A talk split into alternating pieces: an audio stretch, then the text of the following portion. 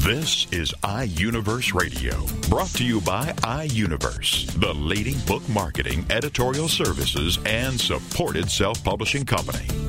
iUniverse Radio is your opportunity to hear firsthand from authors about their new books. It's an in-depth discussion about the author's passion about the development of his or her story in their own words. It's an inside look into the characters and the plot and how the story all came together. Here is iUniverse Radio with host Steve Jorgensen.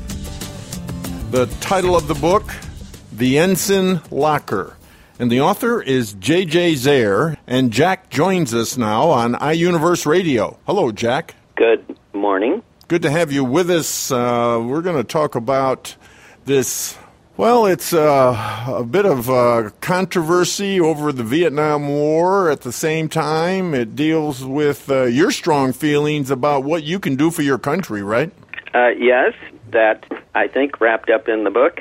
Well, let me read a couple things you've written. You say this: following Desert Storm, I saw the welcome home the troops received from that war. This was in stark contrast to how servicemen and women were treated in the late sixties and early seventies. The Ensign Locker tells the story of a young man who comes to believe it is more important to battle the strident anti-establishment voices across the country than it is to battle the North Vietnamese. To battle those voices, he chooses to stay in the military and serve in the unpopular war. Well, we all remember the sad part of history of how we treated our soldiers come coming home from Vietnam, and um, I'm really sorry uh, that that all happened. I guess you felt that, didn't you? I did. Um, I, I guess I would say at the same time, though, um, you know, one of the things this country stands for, and I mean, it's supposed to be government of the people, and the people have to be able to voice how they're thinking and feeling about things. The unfortunate part about the way a number of young people were feeling in those days is they chose to take out some of their frustrations about the way things were going on the military, um, and in most cases, at least in my mind, the military were there um, trying to provide a service to the country, um, and um, it, it just was a traumatic thing to feel like you were providing a service and then come home. And, and quite frankly, the people you were trying to serve pretty much threw it back in your face. Um, so it was it was a traumatic time um, in the country. I mean, for me individually, but I think for the country as well. For everyone's information, Jack served thirty-six years in the Navy, and between nineteen sixty-six and seventy-two, he completed three deployments to Vietnam, and he was on a destroyer, and he had uh, two deployments on an aircraft carrier, from which he flew three hundred thirty combat missions. And my goodness, we uh, it's most of us are overwhelmed by that kind of service. Jack, thank you so much for your devotion to this country. Well, hearing you say that, um, you know, it, it means a lot. Thank you. Now, you heard J F K say, ask what you can do for your country, not what your country can do for you, but ask what you can do for your country. Tell us uh, how you felt when you first heard that. Well, quite frankly, it sounded to me sort of like something coming from a communist nation. You know, put the state first.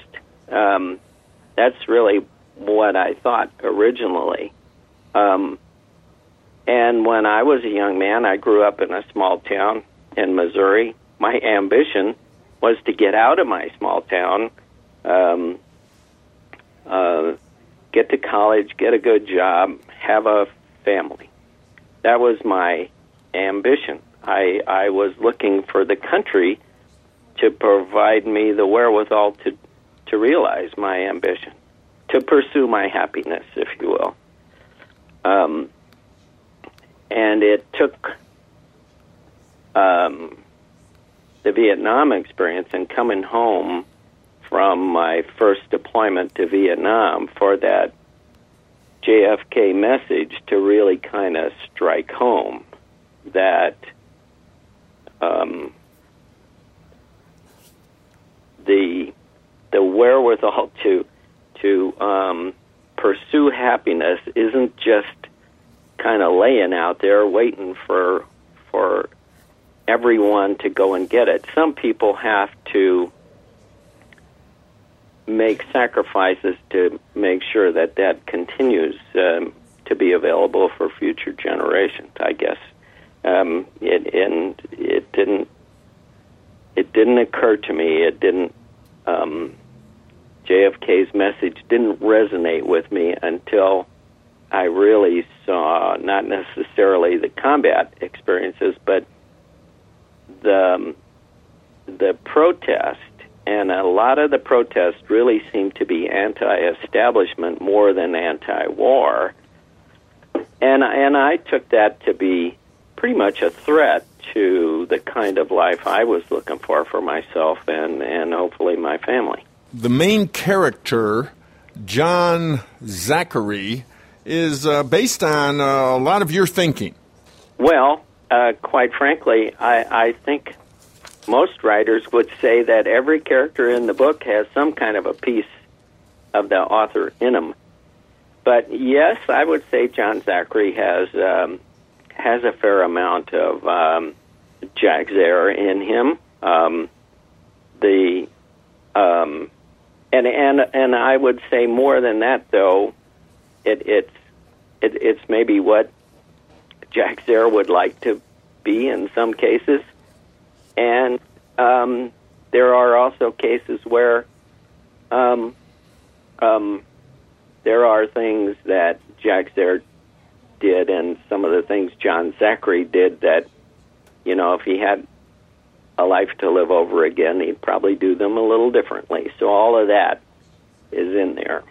Now, Zachary, you say, learns about courage from one of his roommates in the... Uh, Ensign Locker before the ship enters the combat zone. What happened there? Um, so the Ensign Locker is the place on the ship where the five junior officers live. And the senior man in the Ensign Locker is the officer responsible for some radio-controlled drone helicopters the ship had aboard. And the helicopters were designed to be um, uh, driven off the side of the ship uh, out to, say, five or ten miles, where uh, you had located an enemy submarine, and the helicopters could drop a, a torpedo on the enemy submarine. Well, these helicopters, being radio-controlled drones, back in those days, the technology was um, not quite as mature as it should have been. There were significant reliabilities with those helicopters. And every once in a while, one would go a little berserk. And in the incident in the book, this radio-controlled helicopter um, does go berserk when John Zachary and his One of one of his roommates from the Ensign Locker are trying to do a maintenance ground turn on this helicopter, on the helicopter deck on the back end of the ship. And um, John Zachary sees this helicopter, the, it has um, counter-rotating blades and a main rotor blade, so it didn't need a tail rotor. And when those blades start flopping around, they can bash together, and it flings, uh, when that happens, it'll fling um, blade shrapnel over a long, long distance. Well, Zachary and his roommate are standing maybe fifteen feet from the helicopter, so they would have been almost certainly uh, killed if that thing had um, continued to go berserk and, and the blades had come together. Well, Zachary feels like he ought to just get as low onto the deck as he can squeeze himself But his roommate stands at the control console and continues to try and get the thing under control. And since the roommate didn't get down on the deck, Zachary stays with him, and um, between the two of them, they eventually figure out how to get that thing under control. So Zachary, um, in in the story, Zachary really learns a, a lesson about um, courage from witnessing his roommate manage this um, uh, helicopter that's gone berserk. Now, you call one of Zachary's uh, Ensign Locker roommates a rabid anti-war individual. Does Zachary really uh, have confrontations with him? Yes, there are a couple of places where um, confrontations with this anti-war-oriented individual occur um, uh, in the story. Well, it doesn't seem possible that someone like that would uh, last too long in the Navy.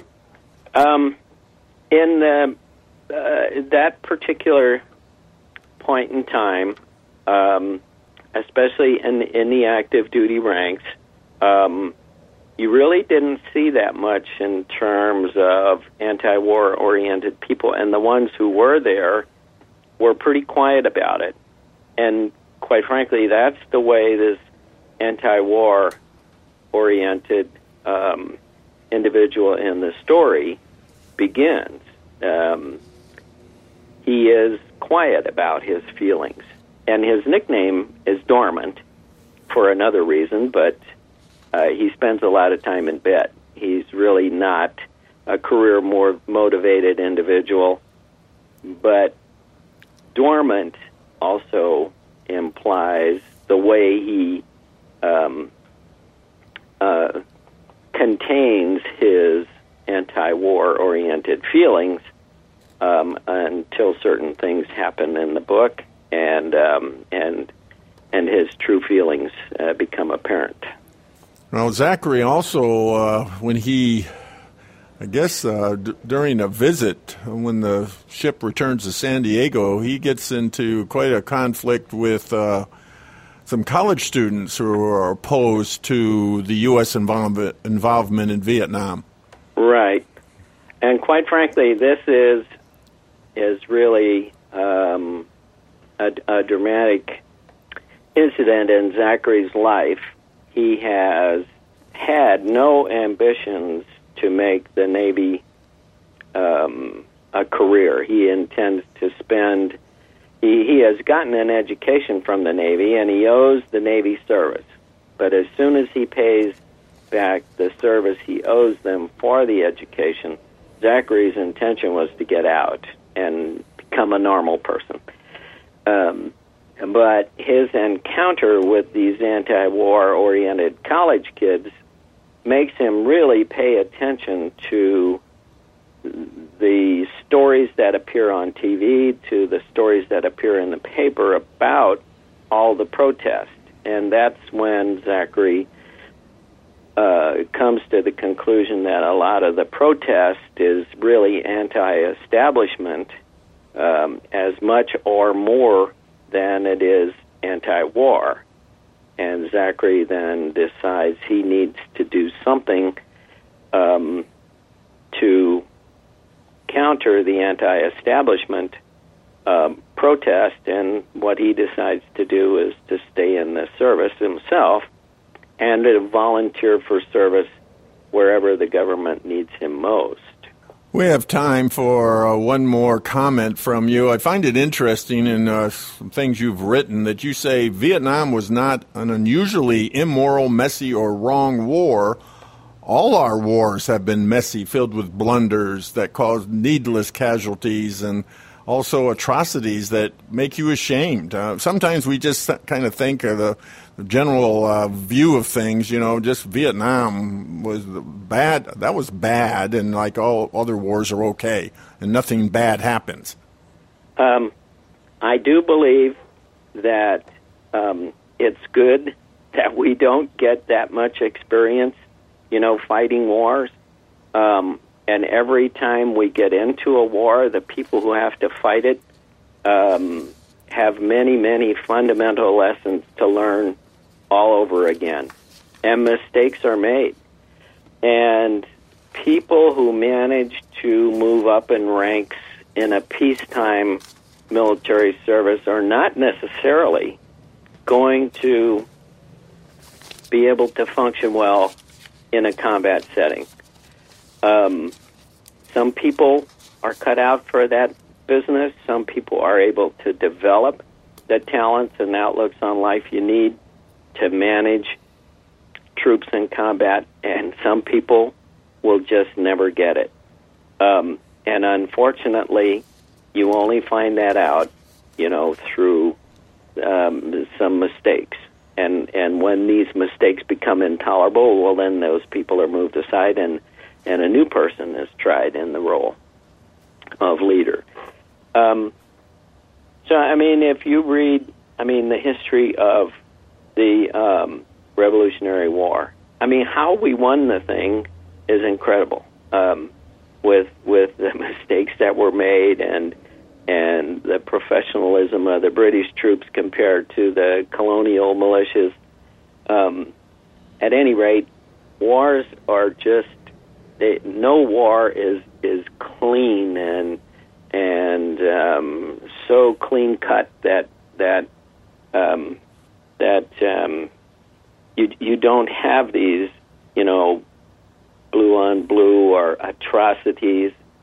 People, um, you know, we're taught to love one another and, and to respect each other, and in our churches and schools, and um, and then you get thrown into war, and the fact that you have a My Lai incident every once in a while. I mean, uh, people just don't know how to handle all the power that's packed into an automatic Um, M sixteen um, with hand grenades and grenade launchers. You got all this power, and on a battlefield, um, the only morality out there is the stuff that resides in the heads of each individual. And when you're fighting for your life and scared as all get out, um, sometimes morality um, kind of takes a second second place to um, a whole bunch of other considerations. The title of the book, The Ensign Locker, and the author is J J Zare. Jack, tell us how to get your book. Okay, well, um, it is published by iUniverse, and uh, you can go to i universe dot com and uh, find the book there. Uh, it is also available through Barnes and Noble and Amazon, and it is available in a hardcover, soft, and an ebook format. Thanks, Jack, for being on iUniverse Radio. Thanks very much, Steve. I appreciate um, the time.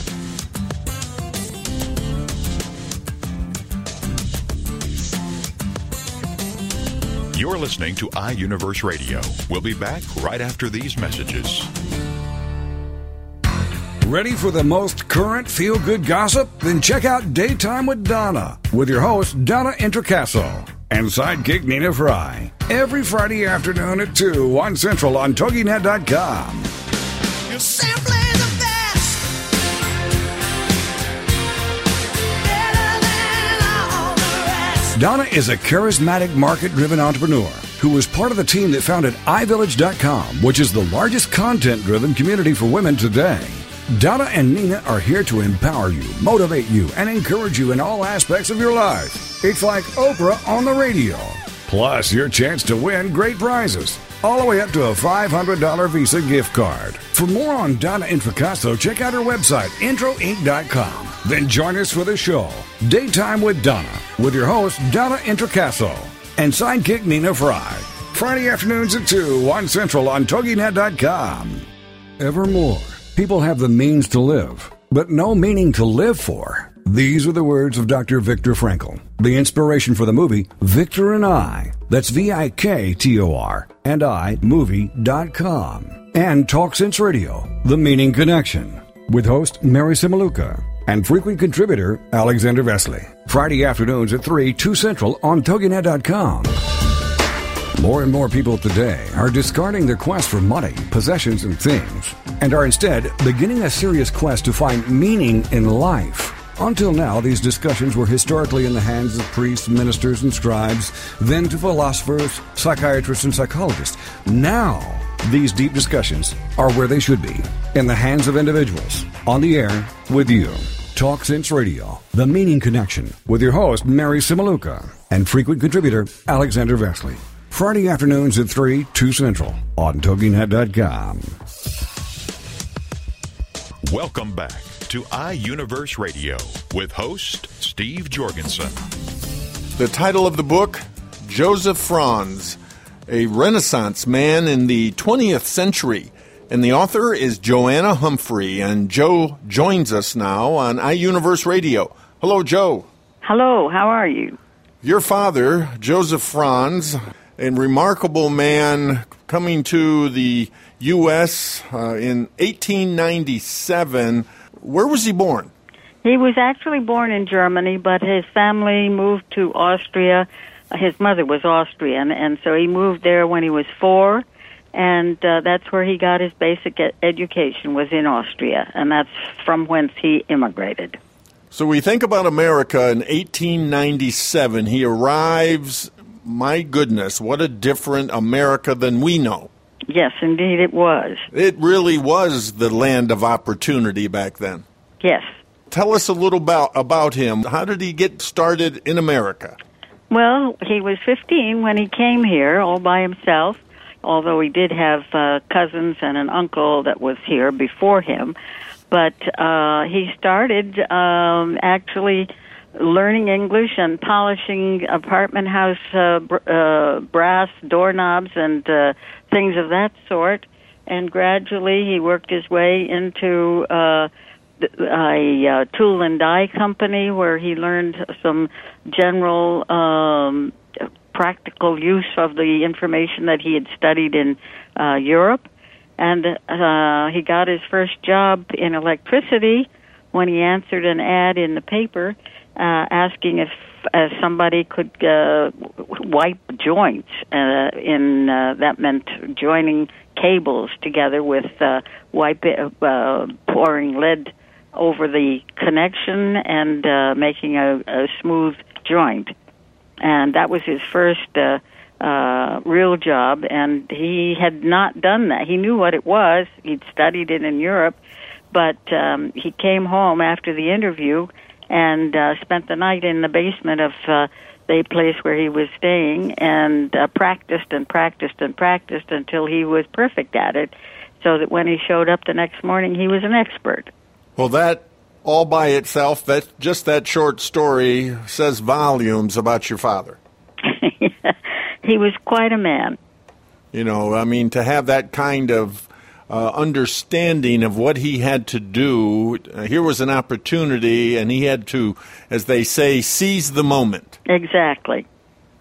So that's how he got started in electricity, and, and uh, how did he... Did he become an electrical engineer? Yes, he did. He became an electrical engineer. Uh, it, his uh, first work was here in New York City, helping to uh, lay the underground cables in uh, Manhattan, and uh, eventually he uh, was promoted and uh, along the way because he was as efficient as he was, and he was a good teacher and taught others how to do the same kinds of work.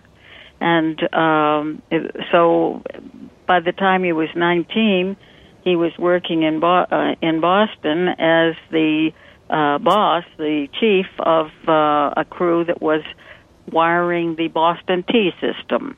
Well, someone said if you really want to learn something, uh, teach it. Mm-hmm, exactly. Because you really got to understand it if you're going to teach it. Right. And it sounds like that's the kind of man he was. Yes, he certainly was. He was a very good teacher, as a matter of fact, and many of the uh, men that worked under him had written very wonderful letters uh, after he died saying how much they'd learned from him. Now, you write that he, and you put it this way, defied the most respected electrical names of the time, such as George Westinghouse, to experiment with untested methods of producing and providing electricity.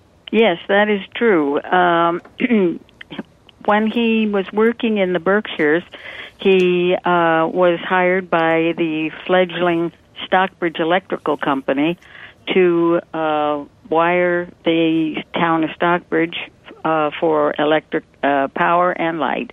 And uh, George Westinghouse had uh, tried to combine overhead with underground wiring, and it had failed. And my father said, well, he thought he could make it work. And uh, so he did, and uh, the same system is still in uh, operation today, and uh, it's still working. Not only was he an electrical engineer, but he was an architect. Yes, that happened uh, along the way also. Primarily, uh, he started his architectural uh, uh, business while he was still working as an electrical engineer. He designed and built uh, three buildings in Stockbridge, two commercial buildings and his own house. And after he retired, uh, he uh, designed and built the shed at Tanglewood for the Boston Symphony Summer Festival, and uh, eventually, uh, several years later, designed and built the first theater uh, exclusively for the dance for Jacob's Pillow. Now, he comments that because of his European education, it wasn't the thing to do to brag about yourself. That's, so, cor- that's correct. I mean, yes. they even called it, he even called it unethical? Yes. Yes, that's the way he was uh, brought up, and that's the way his teachers taught him. They said that the work should speak for itself. So stay modest. Exactly. Don't get caught up in all your pride. Yes. So there are very few who are aware of his contributions and his service to the, many areas. That's correct, and that's one of the reasons why I wrote the book, was to honor him, and he really was a representative of many unsung heroes who had uh, built this country in the early uh, twentieth century to make it the great nation it became. Now, he also, uh, in just of some of his writings, uh, you point out that he talked about how much he had taken his youth for granted. Well, yeah, I don't know whether he really took it for granted or simply d- just didn't talk about it. Didn't uh, appreciate it, it enough, huh? Well, I don't know whether he didn't appreciate it or whether it was simply the Europeanism in him that didn't... He never really talked much about himself or the way he felt about things. Or, I mean, he talked about his family in the uh, factual way of who was whom and, and so forth, but... He never really told us how life was for him. And so it was rather difficult to uh, paint a picture of his youth and his early days, except from the the, the facts that I had and knowing my father uh, and trying to figure out how he might have felt about those facts. Now, this book is also about... Well, it includes your birth and your early years as well. Yes, it does. And you have brothers and sisters? Yes, I have uh, um, two half uh, siblings, the, my uh, older brother and sister, who are both deceased at this point, and then uh, the uh, three younger uh, groups of us. That I was the oldest, then my sister, and uh, another brother. Talk about his... what you qu- say, uh, quote, his daring innovations made the newly invented electric electric street railways safer. What did he do? Well, one of the th- problems with the early electrical uh, wiring was the fact that they would string two wires very close to each other uh, for the uh, power for the street rail- railway. And in a storm with wind blowing, the two wires would very often uh, connect and cause a short circuit. And my father invented a device that would keep the wires separate and keep them from turning onto each other and therefore prevent the short circuiting. Well, we, uh, you know, again, the early days of this century, uh, a, a lot of things were so... elementary compared to today. Well, that's know? right. That's right. I mean, one of his biggest inventions was the uh, first outdoor generator. Hmm. Uh, and that uh, that machine has been put back into working order just recently by somebody else in uh, Massachusetts. It had, it's not in its original uh, uh, situation now, but it's working again. One of the themes of your book, you say, is unionization. Now, what part did he play in unionization? Well, he himself became a union member when he was working here in New York uh, for the electrical company, um, and uh, remained a union member until he became a, a, a, a boss or a you know a, um, a, an engineer above the grade of uh, unionization. What else would you like to share with us, Joe? Well, I think that he was not only um, a hard-working man, but he was also an excellent uh, father and uh, concerned citizen. He was very interested in preservation, and uh, very early when he moved to Stockbridge, became involved with several groups that were preserving the um, uh, landscape around, in and around Stockbridge. He also uh, taught in schools, volunteered his time to go into schools and teach uh, elementary electricity, if you will, um, and uh, lectured. Well, he lectured for um, other, uh, you know, adult groups as well as children, and he was very good at that. And he also um, enjoyed sports. He was a um, lifelong ice skater and Uh, skier uh, up until his later years, and uh, built a skating rink in Stockbridge for the uh, town uh, enjoyment. Um, he uh, started the Stockbridge Ski Club, and um, uh, he was also instrumental in uh, uh, politics uh, in uh, the nineteen thirties. He became a selectman and um, served uh, two terms for uh, uh, the town of Stockbridge. So he was, you know, involved in many, many uh, aspects of life. He sounds like a man who was not afraid to try anything. That's exactly the, that would describe him exactly. Well, Joe, uh, let's see. Joseph Franz is the title of the book. Joseph Franz, a Renaissance man in the twentieth century, and you are Joanna Humphrey. Yes, uh, I go by Joe Humphrey. Joe, tell us how to get your book. Well, you can buy it uh, through iUniverse or uh, from Amazon or um, uh, Barnes and Noble. Well, thank you so much, Joe, for being with us on iUniverse Radio. Thank you very much for having me.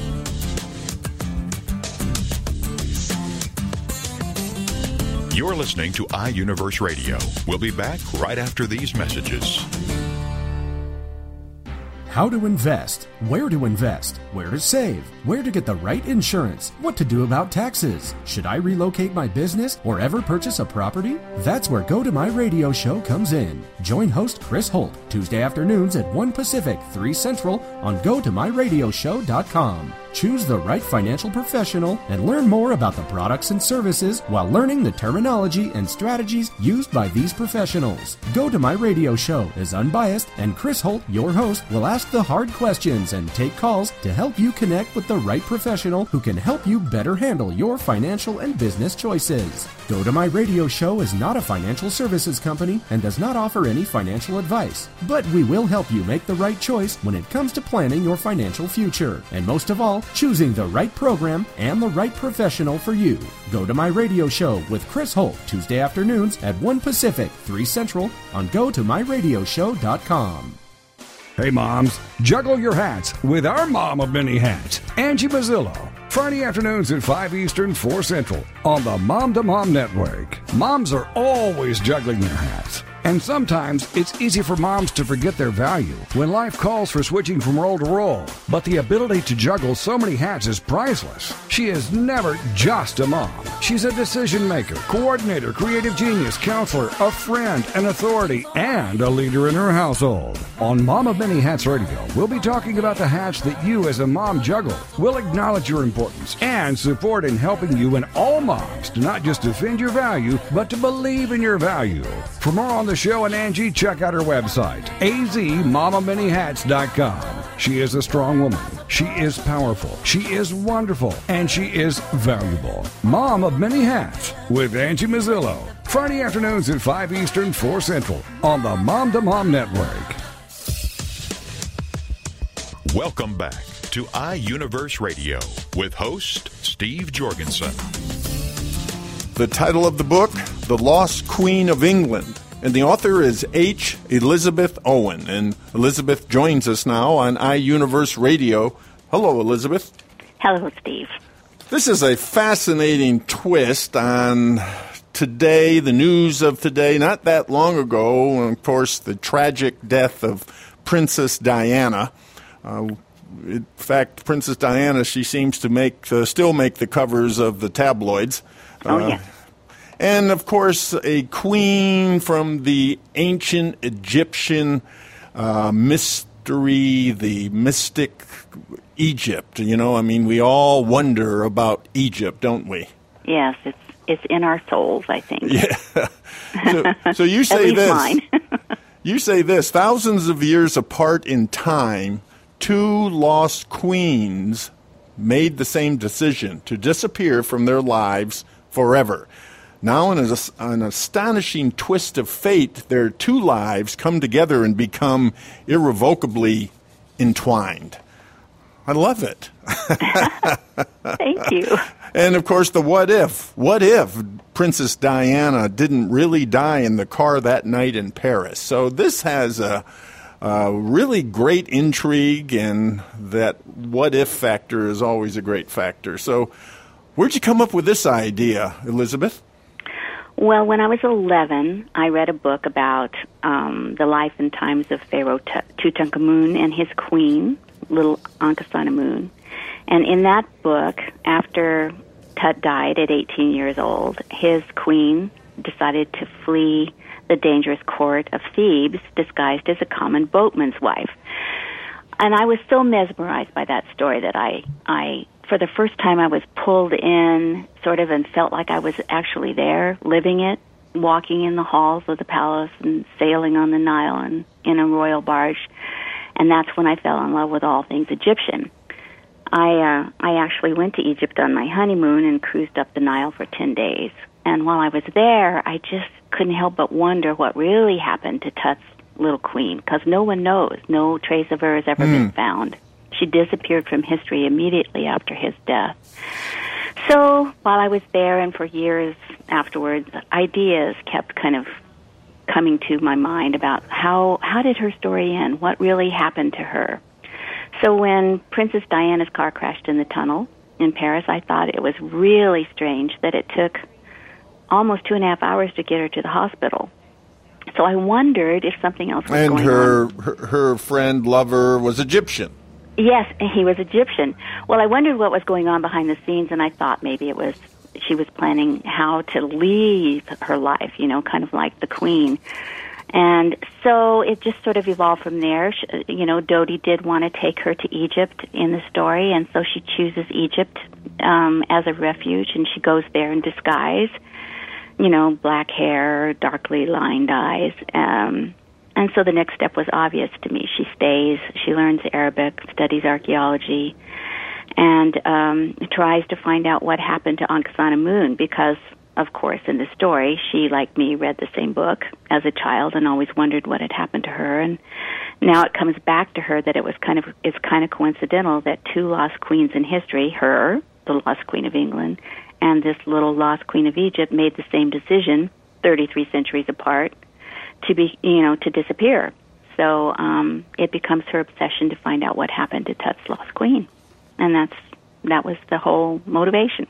And the book starts out with her about to see if there really is something behind this sealed wall. Yes. Yes. She, um, um, in the year two thousand, and this is true, um, two anomalies were discovered by radar scans right under the tourist walkway in front of Tut's tomb.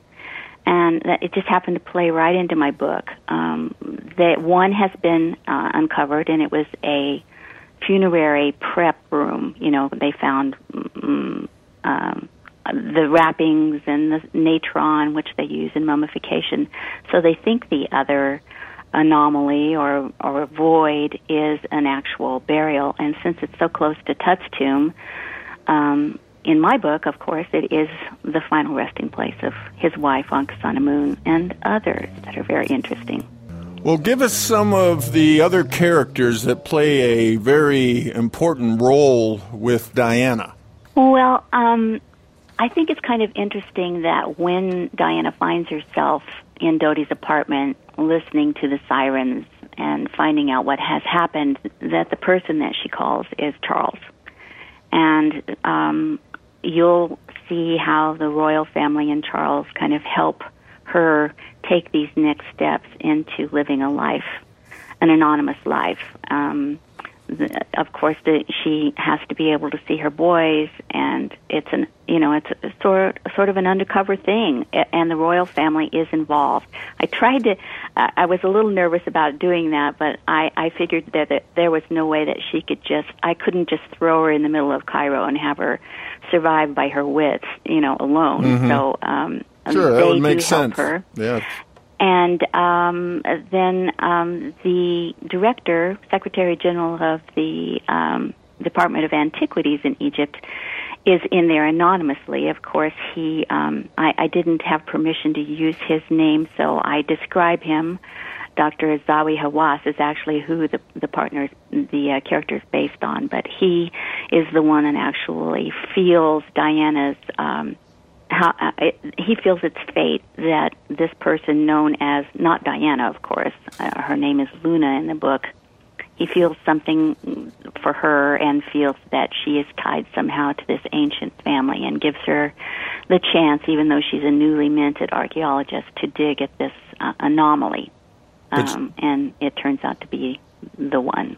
But she has natural intuition. Yes.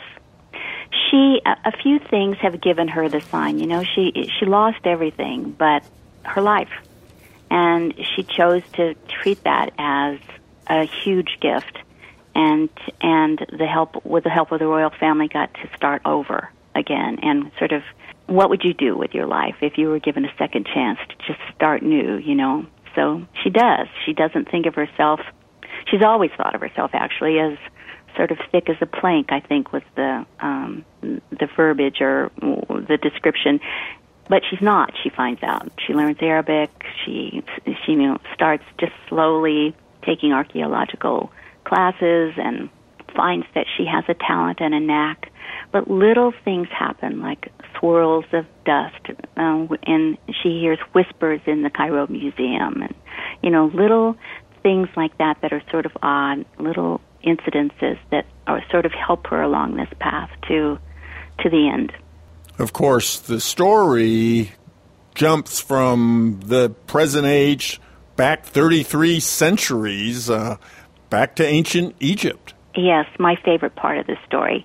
Diana was just the the catalyst that I needed to finish that story that I'd been thinking about all my life, you know. So we do jump back to ancient Egypt, to the time when Um, Pharaoh Akhenaten, the iconoclastic pharaoh, started a new city um, halfway between Memphis and Thebes, and uh, for it, he built it for his god, the Aten.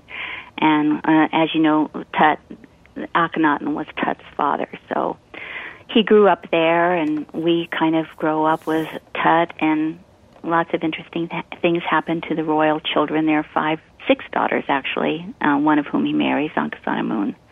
And we just kind of follow what happens all the way to his death, and um, then Ankhesenamun's escape. That's my favorite part.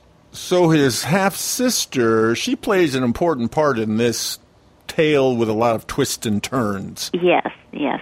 She has always been the most interesting to me because she had to figure out, of course, here her husband, we think, was murdered. Um, I, I didn't specifically point a finger to the evil um, Grand Vizier I, as everyone has tried to do for years, but he definitely had a part in the death. Um, the circumstances surrounding the death contributed to, you know, his ability to just kind of do away with this little eighteen-year-old pharaoh who was so popular and become the next king. We think that evil I uh, married Ankhesenamun because they did find a gold, blue glass uh, marriage ring with his cartouche on it and Ankhesenamun's cartouche on it, but that was the last we hear of her. So she, in this original book that I read as a child, escaped with help. And so I sort of, you know, developed that whole story so and carry on. So it seems destiny that uh, one lost queen would find the other. Yes.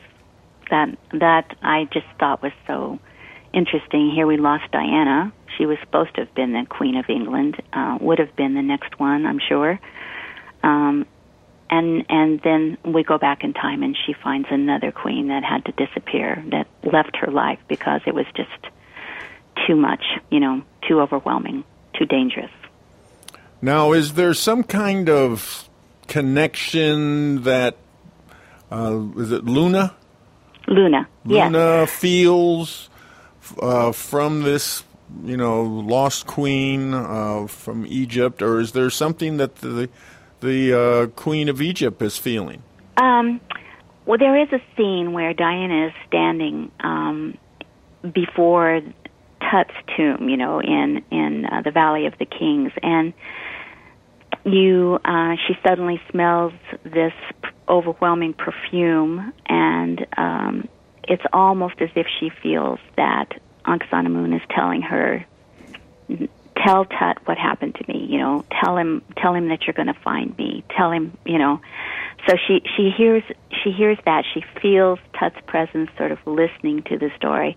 When she's in Amarna, which is the uh, modern name for the city that Akhenaten built in the desert, of course, as an archaeological student, archaeology student, Egyptologist, she goes to Amarna a lot to do digs and stuff. She feels the whispers. She hears whispers in the air. She feels that she's been brought there to help tell the end of the story.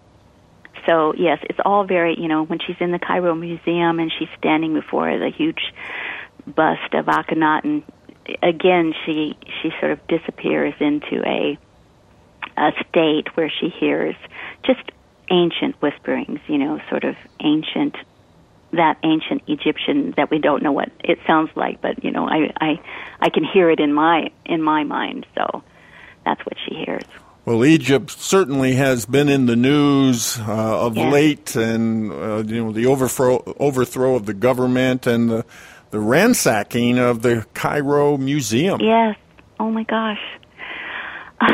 It, it, it is in uh, such flux right now, and we, anyone who's interested in ancient Egypt or the preservation of ancient history has to be afraid that something might happen to all of these incredible um, relics that that are there in the Cairo Museum. I mean, they're, they're just rooms and rooms and rooms filled with dusty, you know, implements and mummies and just this history that we have to protect. I don't, I mean, Doctor Zawi Hawass is now, um, he has resigned. Who knows if he resigned or was fired or whatever, but hopefully they know that the wor- they that they are the carekeepers of the world, for the world.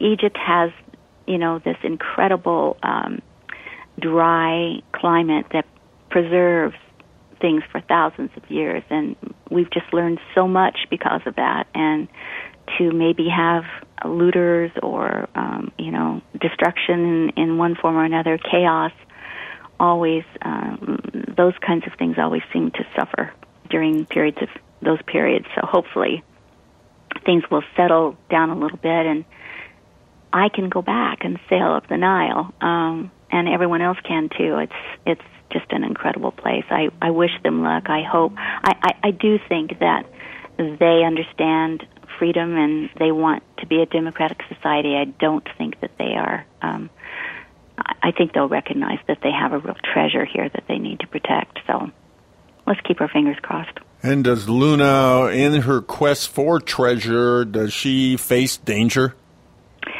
Yes, she faces danger. She faces, you know, self-doubt. It's all about trying to cope, you know, reinvent yourself, change with the times, figure out how to live your life, maybe not as grand or as perfect or as good as it was before, but uh, but still you're living your life and you can make it grand and perfect again if you're willing to change. The title of the book, The Lost Queen of England, and the author is H. Elizabeth Owen. Elizabeth, tell us how to get your book. Well, you can, um, of course, get it through iUniverse.